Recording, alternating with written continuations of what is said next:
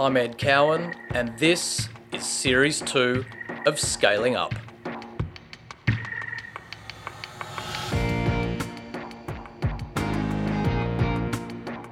How do you make sure that you are open and honest and transparent and are listening and responsive and make the customers feel that way, right? And the only way you can do that as a software or technology company is you've got to have people doing it. This podcast aims to educate and inspire by telling the stories of great growth companies as told by their CEOs and founders. TDM is an Australian based investment firm that invests globally in fast growing public and private companies. For more insights, visit our website, tdmgrowthpartners.com. Welcome to another episode of Scaling Up, and Jonathan Corr is my guest today. Jonathan's the current CEO of Ellie Mae, and this episode is a wonderful deep dive into the world of a highly experienced CEO who's had the benefit of seeing the full spectrum of the growth curve. Ellie listed on the New York Stock Exchange in 2011, relatively early in its journey, and since then, Jonathan has overseen and come through all the common scaling challenges, from replatforming their technology stack to changes in their business model, and by far the biggest challenge, scaling the people and culture of the business. This has happened all the while being a listed public company and facing the volatility that that brings. Jonathan gives great insight into all these challenges, and unsurprisingly was incredibly transparent in relation to the takeover of Ellie Mae by Thoma Bravo, a large and successful technology private equity company, for US $3.7 billion in 2019.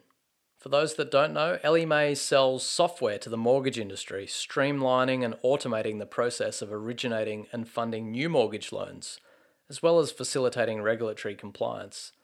As you can imagine, mortgage brokers and banks love their software, and this is reflected in Ellie Mae's 35% market share. It's a phenomenal growth story, unsurprisingly wrapped up in the importance of great people, all working under a common mission.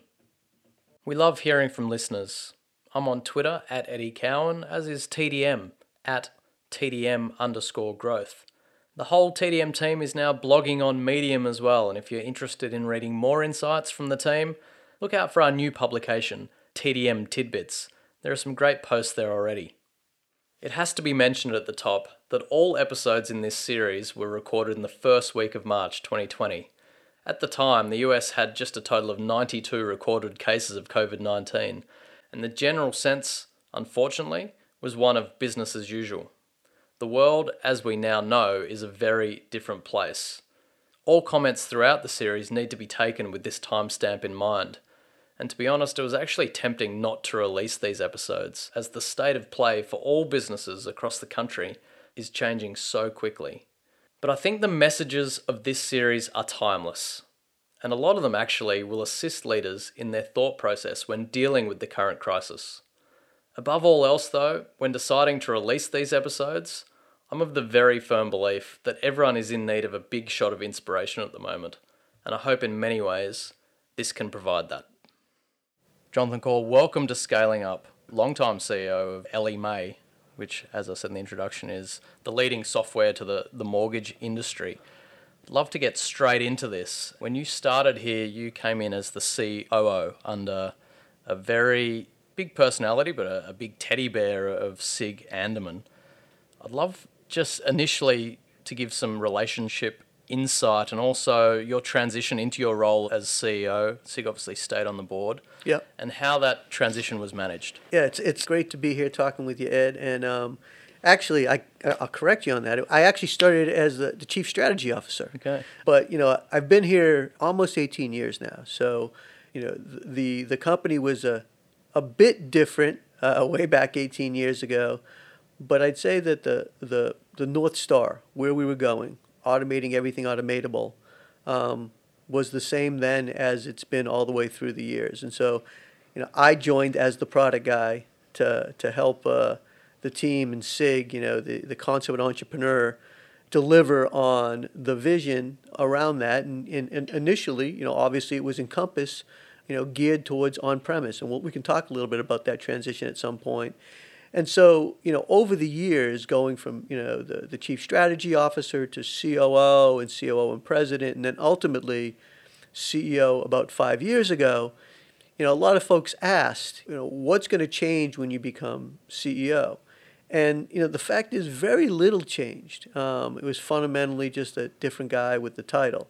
In, in many ways, because the growing of the company, what we created, Sig and I were partners together. You know, I was the the product, the technology guy, kind of the the balance. You know, he was the the entrepreneur, kind of you know thinking about all these different ideas for quite a while. And over time, we just became this great team working together. So you know, by the time we got to a place where you know it was time for him to pass the baton of of CEO to me, I kind of already been operating that role probably for three or four years as president, and then taking on you know the title and the seat um, was just a natural transition. It, it wasn't like it was something that he wanted to keep doing it.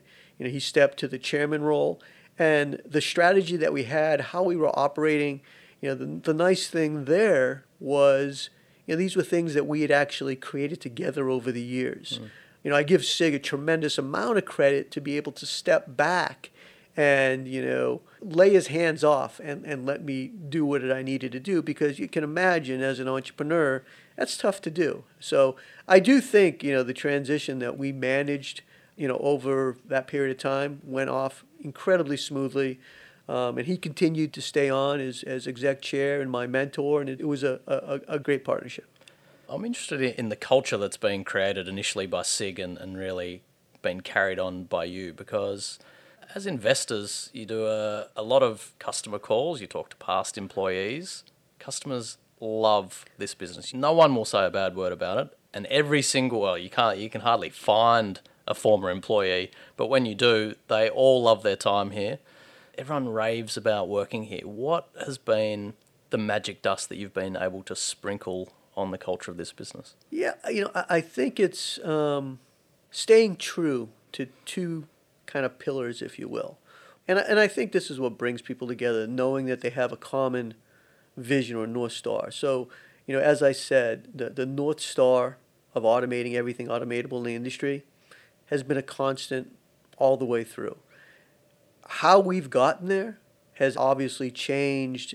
You know, just as you're sailing a, a ship towards a North Star, you've got currents and winds and all kinds of different challenges that we, we, we faced as a company over 20 years but that you know alignment for the organization is really a very helpful in some ways you know this invisible hand to keep things going the other side is the culture of the company and the culture in many ways just started with, with sig pretty quickly as he surrounded himself with people you know folks that, that shared uh, a common viewpoint and then the culture really became the people here and so you know, it's always been in many ways we used to talk about, you know, a high tech company with old fashioned values, but it's it's been about, you know, being focused on our customers, building great products, great services, um, and really thinking about the relationship with our customers as a partnership, as a relationship.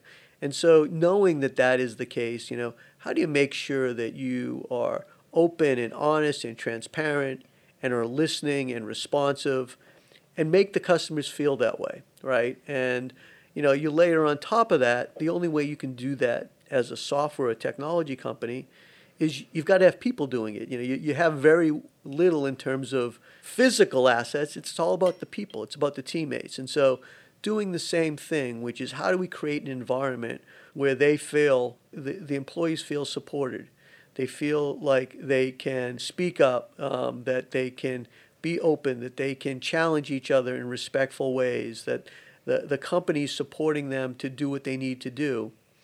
And those two pieces kind of create this dynamic where you end up with a bunch of folks that really care about customers, each other, and they care about their community, right? They, they actually are caring people. And so a big part of who Ellie Mae is has been from very early giving back and you know you know kind of paying it forward and sharing our good fortune with with uh, our communities around us and people that aren't you know don't have the same privileges and you create an environment like that and you know really people love working here we've had people that have have worked here for you know, 15 plus years, 20 years, you know, from the very beginning. And, you know, when you ask people why they're still here or why they come, they say it's because what they've heard of the culture. So, you know, it, it isn't kind of a magic formula. It's kind of a, just kind of, you know, best intention mm-hmm. and doing the right thing and, you know, and what comes out of that. And that's kind of been what it's all been about. A lot of technology companies see a natural friction point at 100 people and then maybe 500 people. You know, you talk about this culture. Have you thought about scaling it as the business has grown? It's now a very big business. And so not only have you had to scale the people at the front line, but naturally your executive team have certain ceilings. And I know there has been some executive reboot over the years.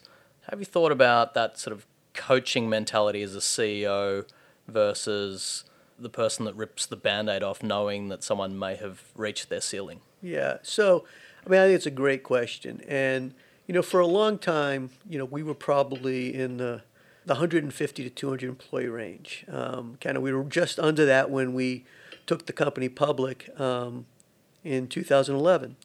And, you know, quickly we went on a, a trajectory of, of growth and, you know, as we sit today, we're you know well over 1,700 people.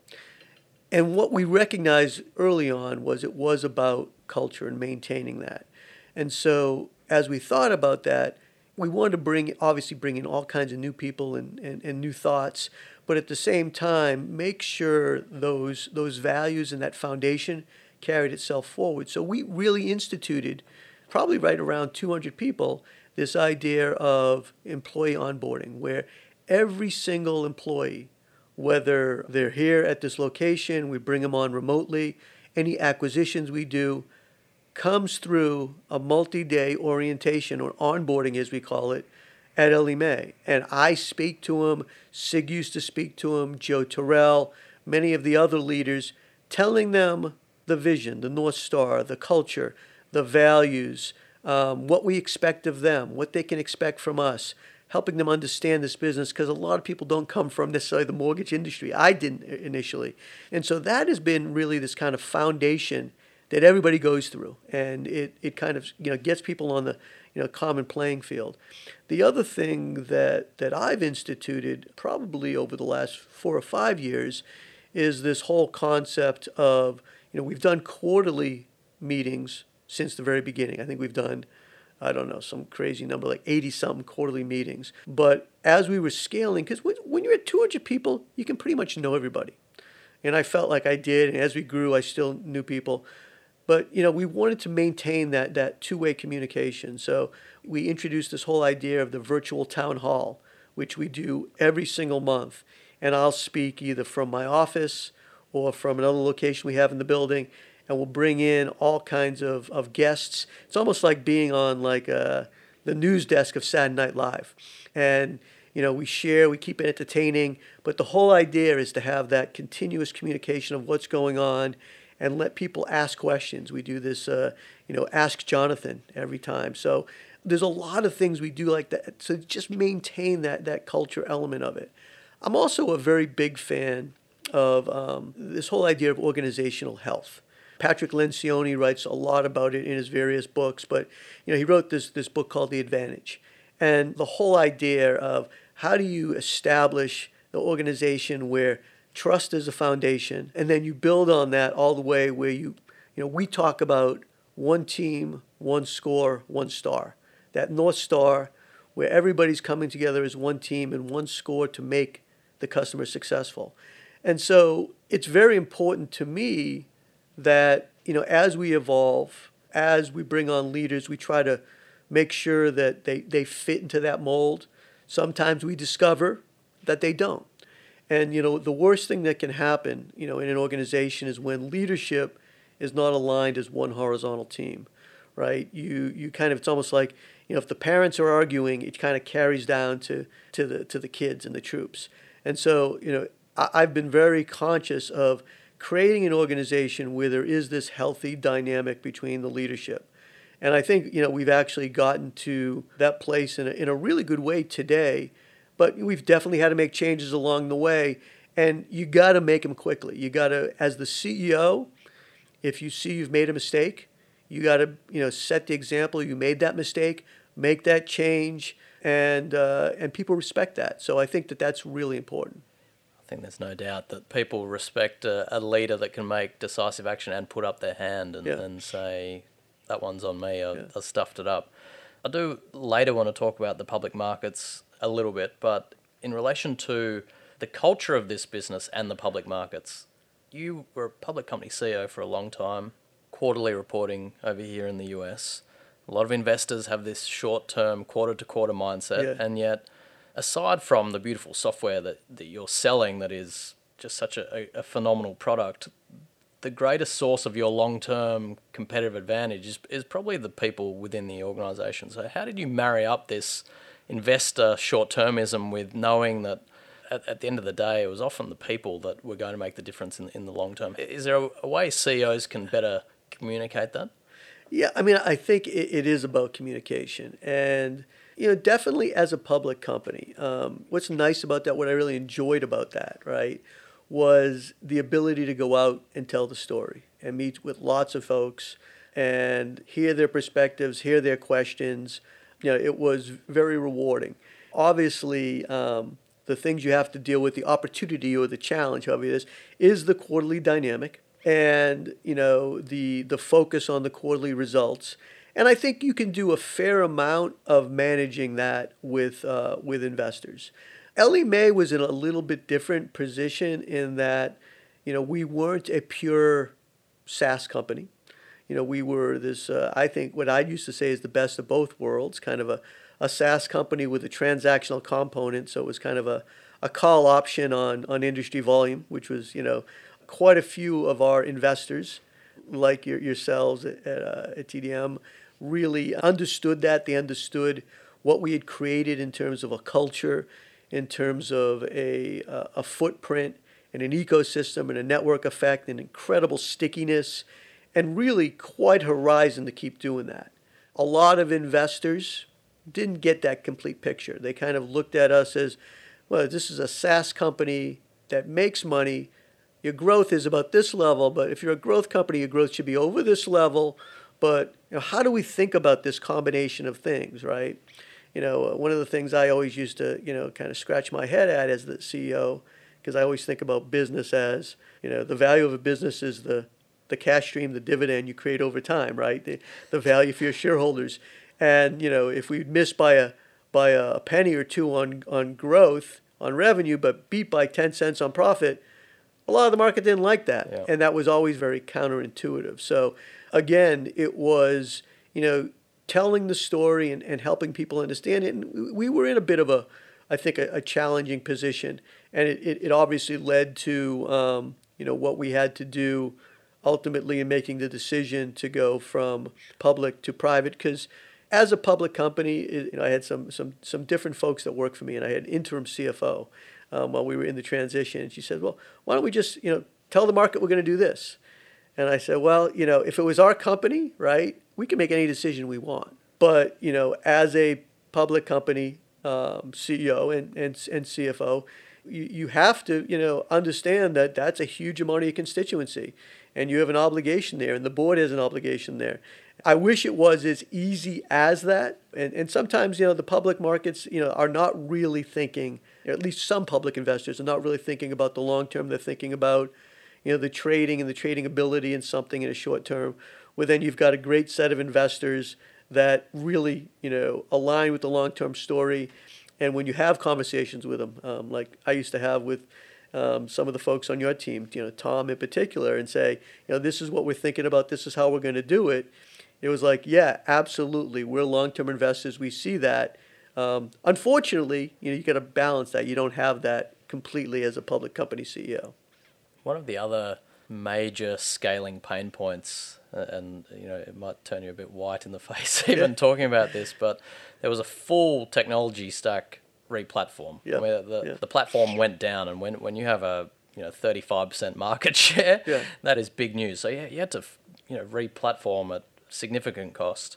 You know, while being a public company, while trying to service your customers, and you could almost describe it as you know swapping out the engine of a jet plane while you're flying at ten thousand feet. So, I'm curious as to how you thought about this and how you actively manage this and, and came through the other side as you have done. Yeah, and, and I think that's a great great analogy. You know, changing the engine in a flying plane. Um, I, we've we've used that term, so I like that. Um, you know, it's it's an interesting dynamic because you know we knew. I mean, the platform that we we were on was foundationally the same thing we used to create, you know, the on-premise uh, seed of the solution back in 2003 and four, and obviously had incredible success with it. Transitioned it, you know, to a you know software as a service in the cloud, multi-tenancy, but still architecturally more of a you know a monolith than a bunch of, of microservices.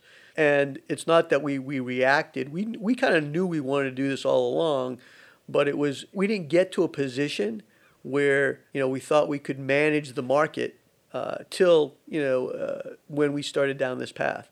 Now the other kind of interesting dynamic for us is there are things that happen in this market that we don't know are going to happen. Um, you know, regulatory change, um, all the things that came out of the, the Consumer Financial Protection Bureau, and all those things are not always telegraphed. We usually don't know about them till about a couple years ahead of time. So every time we were going down a path to get there quicker, um, you know, some of those things would come into play. We also made a very conscious decision, and this was more of, a, I think, a you know kind of a business decision based on what we'd seen previously, which is, you know, we wanted to make sure that as we transitioned the platform, it wasn't a I go from one platform to the other. Let's call it think about it, rip and replace type of concept, which is you know, obviously very prevalent in the on-premise model. But you know, even in the SaaS model, if you if you massively change the experience for folks. How do you manage that and then not introduce an opportunity for them to think about is it time to switch? Mm-hmm. So we wanted to make it the least disruptive as possible, kind of like a changing everything behind the behind the scenes. But doing that obviously takes even more time and discipline and thought through architecture, and it obviously puts more pressure on multiple costs at the same time. And I think, you know, we did a really good job of that um, with the public market in setting that expectation. So I think we did that well. But, you know, it's, uh, it's definitely not for the faint of heart. yeah. You're listening to Scaling Up with Ed Cowan, a podcast brought to you by TDM Growth Partners. Visit the website tdmgrowthpartners.com or for interesting insights and commentary, follow us on Twitter at TDM underscore growth you listed as a very small business. I think you only had maybe sixty million dollars of revenue in, yeah. in 2011. So a, a, small listing, and at the time you were, as you say, an on-premise license and, and maintenance business. And so in your life as a public company, you had to completely change the model to SaaS, as as you mentioned. How did you think about that transition? Well, you know, we we were actually somewhat fortunate in that we were small enough and we had made a portion of the transition. So, you know, if we look back when we were we went public in in uh, April 2011, we were probably 15, 20 percent SaaS already, right? So it's a small percentage, but the the thing that many companies go through is the blip, where you're going from zero to that first amount, and you start transitioning from that that revenue recognition of big licenses versus you know monthly ratable.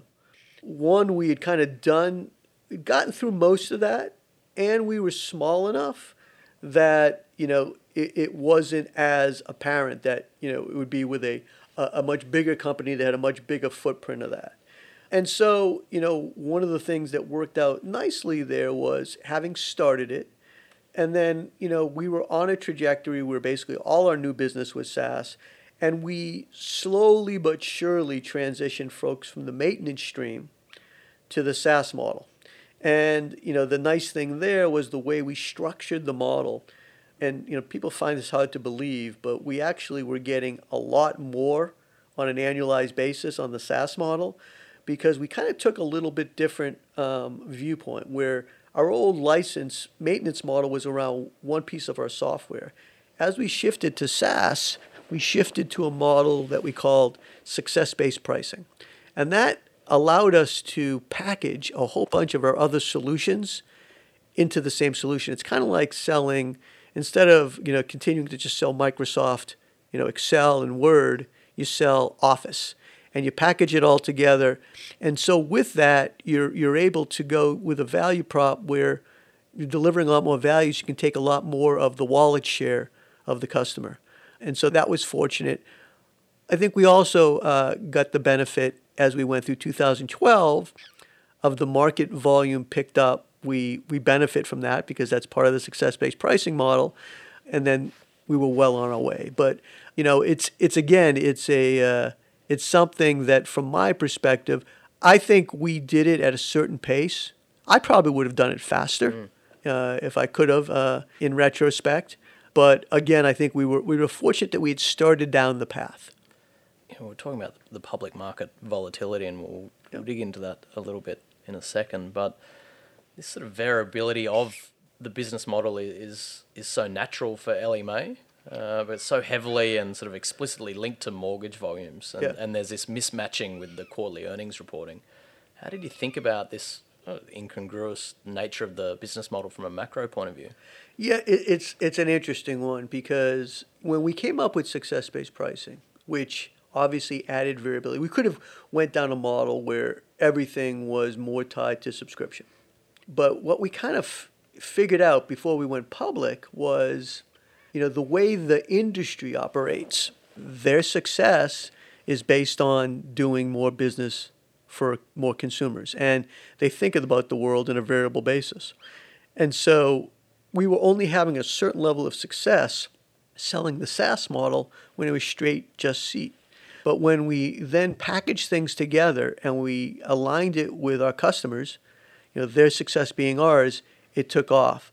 And so what became evident, you know, independent of what would ultimately be the public market view was if you were going to maximize revenue and profits, you were better off going down a success-based pricing model than a pure SaaS model because you could never get the same level of economics from customers because they wouldn't be willing to pay that level of a, of a seat price. And, and obviously that contributed to our growth. As we became a public company, you know, one of the things that we really tried to help the market understand, especially early, was this really looks like a SaaS company. Mm. You know, don't don't worry about the volume. Think about you know the fundamental secular shift that's going on. Us picking up share, the market moving digital, the market moving from the way they were doing things, moving from paper to electronics. Yes, the industry moves around us. It's variable, just like other other industries that have some cyclicality to them. But what's going on with us is we're growing so rapidly in the market. The market is shifting here. You know, just think about volume as an influencer but not really a driver. And so it could be a little bit of a headwind, it could be a little bit of a tailwind, but the fundamental growth of the business continues on independent of that. And we used to spend a lot of time, you know, showing the historical curve there and showing how volumes went up and down over time just to, to explain that because, you know, the average investor, all they think about is, you know, our interest rates down, which you know, that doesn't necessarily mean that the economy is good. If interest rates are down, it may be that we're in a, a market where you know there's not a lot of jobs, there's not a lot of this, there's not a lot of people buying homes. So you know there was a lot of education going on there. The other thing we tried to really do is to help people get to this idea of what we'd call base revenue, which was the subscription, this idea of fixed variable, which was the idea that no matter what goes on, right, if the market is at a certain amount of volume, even though people pay transactionally, you can think of it like an annuity, right? And then the last piece of it, kind of the, the last piece of the variable on the edge, that's the true variable. And again, some investors really understood that, others never made that complete connection. So, you know, again, when the market was going up, it was great uh, when the market had any potential variability to it, had to do a lot of education with the market and continually reinforce that. And you know, it just kind of came with the uh, you know, the landscape.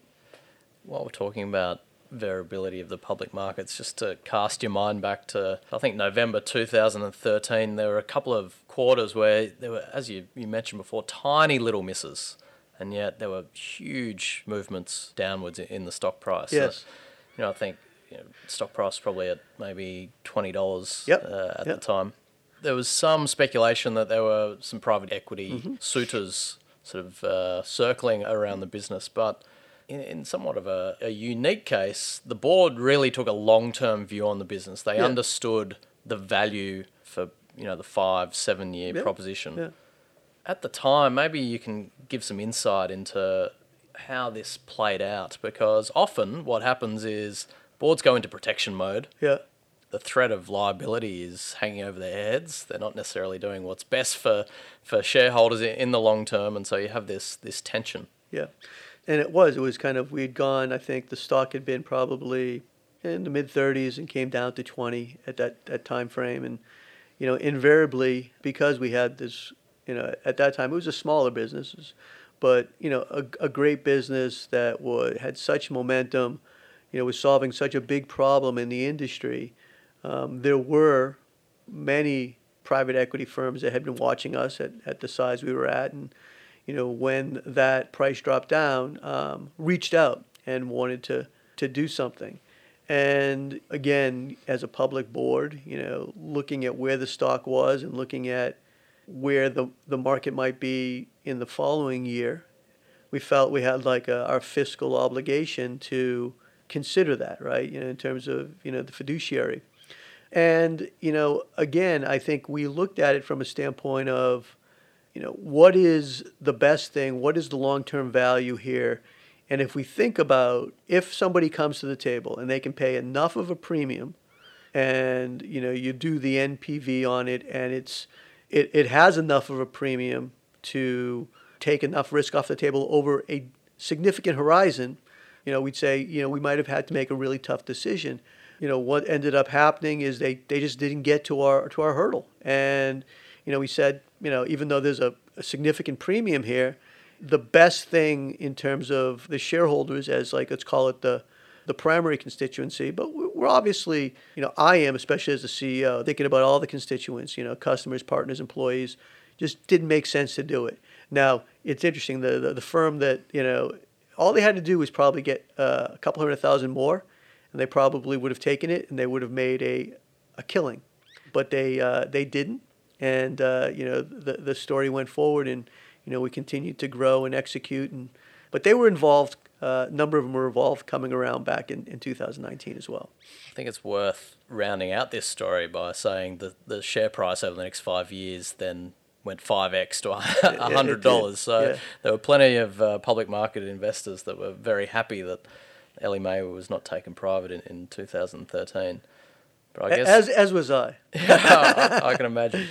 And then just to fast forward, I guess it's worth contrasting that with your experience in, in early 2019, where Ellie again missed two quarters, only just. Stock price got hammered to $60. And Thoma Bravo came along and, and offered a, a nice premium, ended up buying the company for, Yeah. for 3.7 billion. If possible, I'd love to hear some transaction insight. Yeah, uh, happy to, to do that. Um, there's actually a very entertaining proxy you can read as well. It's like Mr. Corr goes to Washington and meets all these people. Um, so, you know, it, it was, you know, a, a similar dynamic, little, little different, uh, I'd say. You know, the, the dynamic in 13 was a dynamic that was very, I'd say, more specific to our industry. So the you know broader things were probably still being positive, um, but you know the market hadn't really engaged in the purchase side, and that was what kind of we were nervous about that, and so we went through the process and made the decision.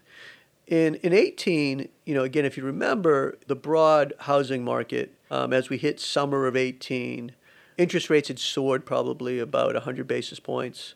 Home price appreciation in the U.S. was you know way up. Inventory was tight, and what everybody thought was going to be a um, a steady market really froze up, and to the point where you know uh, we were seeing it in our customers. You know, refis had dwindled down. The purchase market, people were very anxious. They become frustrated, in terms of buying homes and being in these bidding wars we'd hear about you know a dozen people bidding and losing and it just people had become frustrated so they were settling back in and so we we kind of conveyed to the market you know right now we don't think things are going to get likely better till next spring and that was kind of the consensus of the market that's kind of what I was hearing, you know, uh, at the annual conference, uh, the Mortgage Bankers Association. And so that was kind of our, our horizon there. That's, you know, as a public company, we had to convey that message. That was the appropriate thing. So that hit the stock. And then if you remember, you know, as we went into um, fall 18, the, the tech market in general got, got hit pretty hard. I mean, you know, obviously the lowest point of the Dow in recent history was the end of 18. Mm. You know, we're starting to talk a little bit about that these days as well. And so the stock came down pretty pretty significantly. And when once that happened, you know, all these private equity firms started uh, sending me messages. Hey, we'd love to come talk to you. I said, well, we can talk. Absolutely, we have to talk. And so there was a, a process where some of the you know the top firms came out, reached us very quickly. It, it moved very quickly right after um, after Thanksgiving.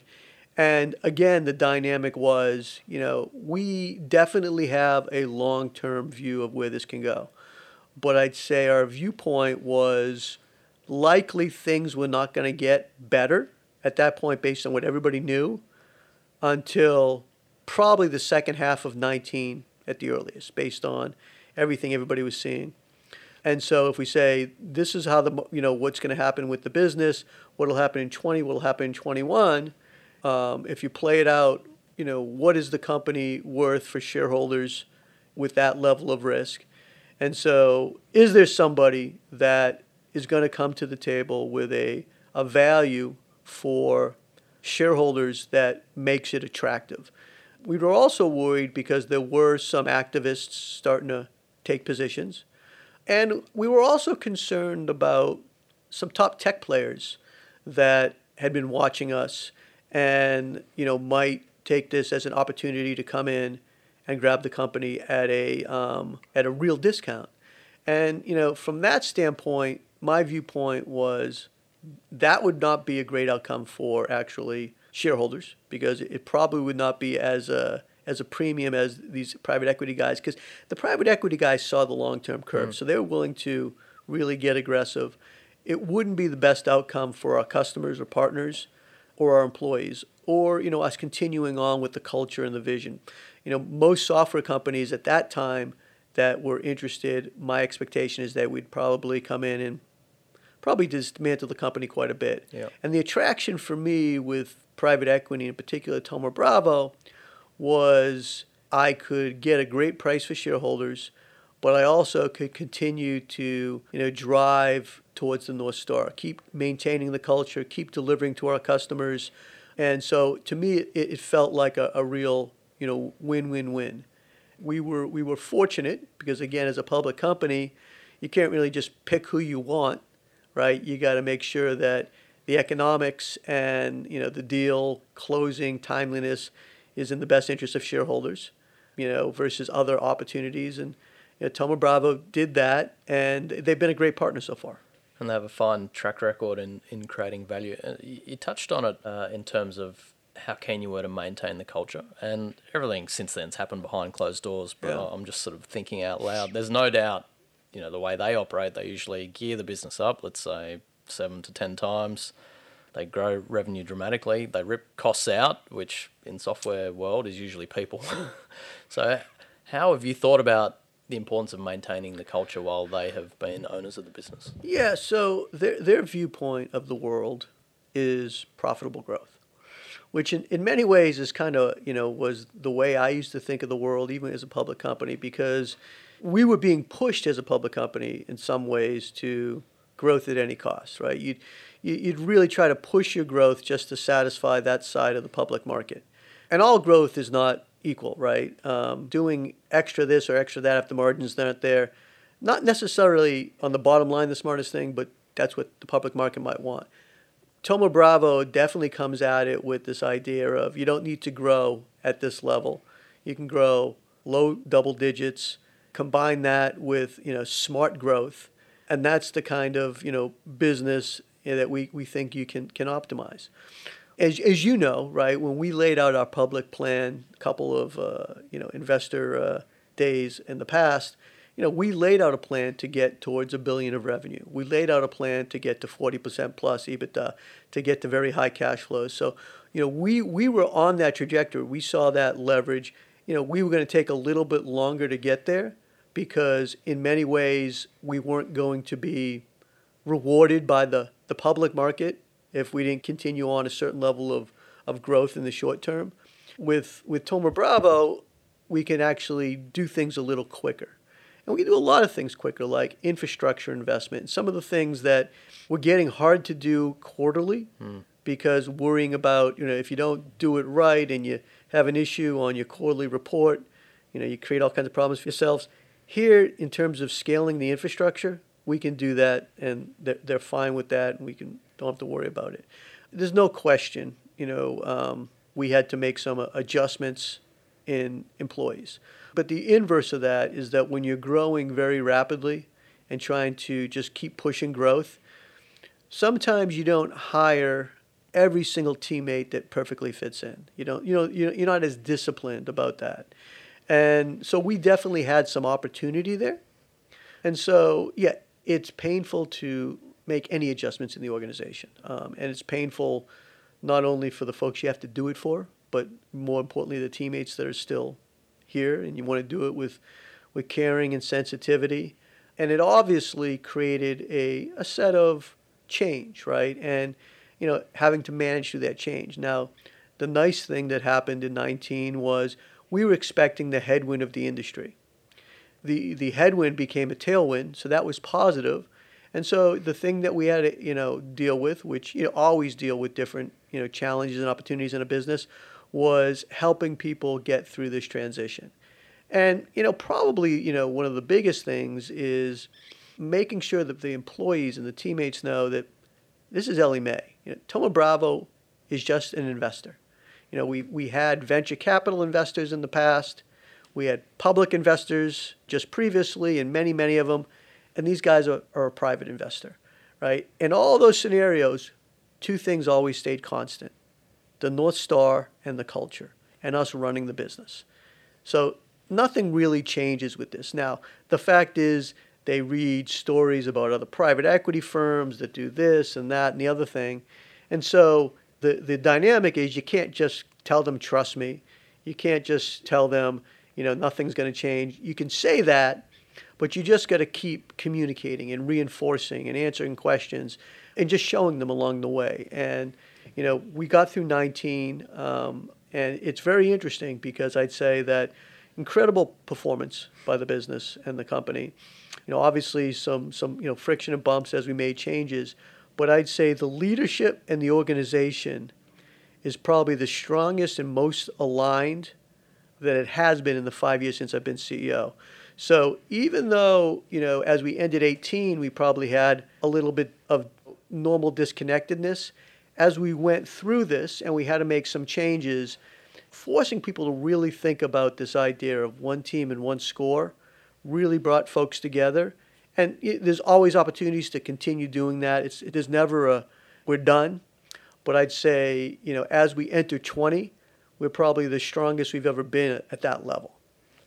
One last theme I'd, I'd love to discuss very quickly because you've been so generous with your time is, is just on you uh, yeah. 18 years here, five years as CEO, but a high powered executive. I know you're deep into your family life. You love golf. And yeah. obviously, the yeah. Ellie Mae sponsor the Ellie Mae Classic on the, the web.com tour. If you ever need someone to caddy, just uh, look me up. But I, am curious as to your own high performance routines and, and what keeps you at the top of your game. Yeah, I mean, I, I and I do have an incredible family, uh, wife of uh, you know, 27 years, three great kids. Um, one of the things I think you always have to do, you know, as a as any leader, uh, and probably more so um, as a leader, is you know managing that balance. That balance that is you know both being in the business, but the physical health, the mental health, because obviously you deal with a lot of the stresses, you internalize a lot of them because you know, you want to convey a, a level of calm to the organization, but you know, obviously you're not unfeeling. You just you're feeling it inside because you have to. You know, the littlest things you do as a CEO, and this is what I've learned over the last few years eye movements, how you walk, how you respond, are interpreted in ways you wouldn't even imagine. And so, you know, to to make sure you have that balance and you know, family is, is is the most important thing, right? And that's what we say here at Ellie Mae as well. So we want people to, you know, make sure that they do what's needed to, to balance that. And it's not a pure balance, right? You know, sometimes you can't balance, but you know, you don't miss those things, those family things with your with your kids and your significant other. So, you know, that's really important to me. I mean, I, I, I work out a lot.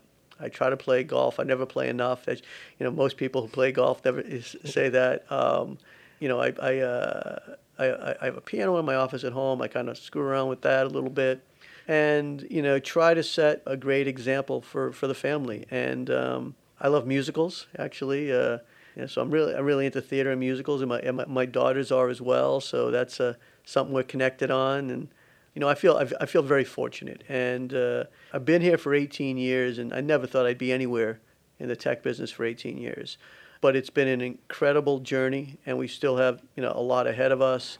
It's been incredibly fun, challenging through all kinds of different changes over the years, but it's incredibly rewarding. And probably the biggest thing is the folks here, right? Um, the teammates, the culture. It's just it's a it's a great place. Jonathan, I've loved every minute talking to you. Thank you so much for your time. Thank you, Ed. It's been a pleasure.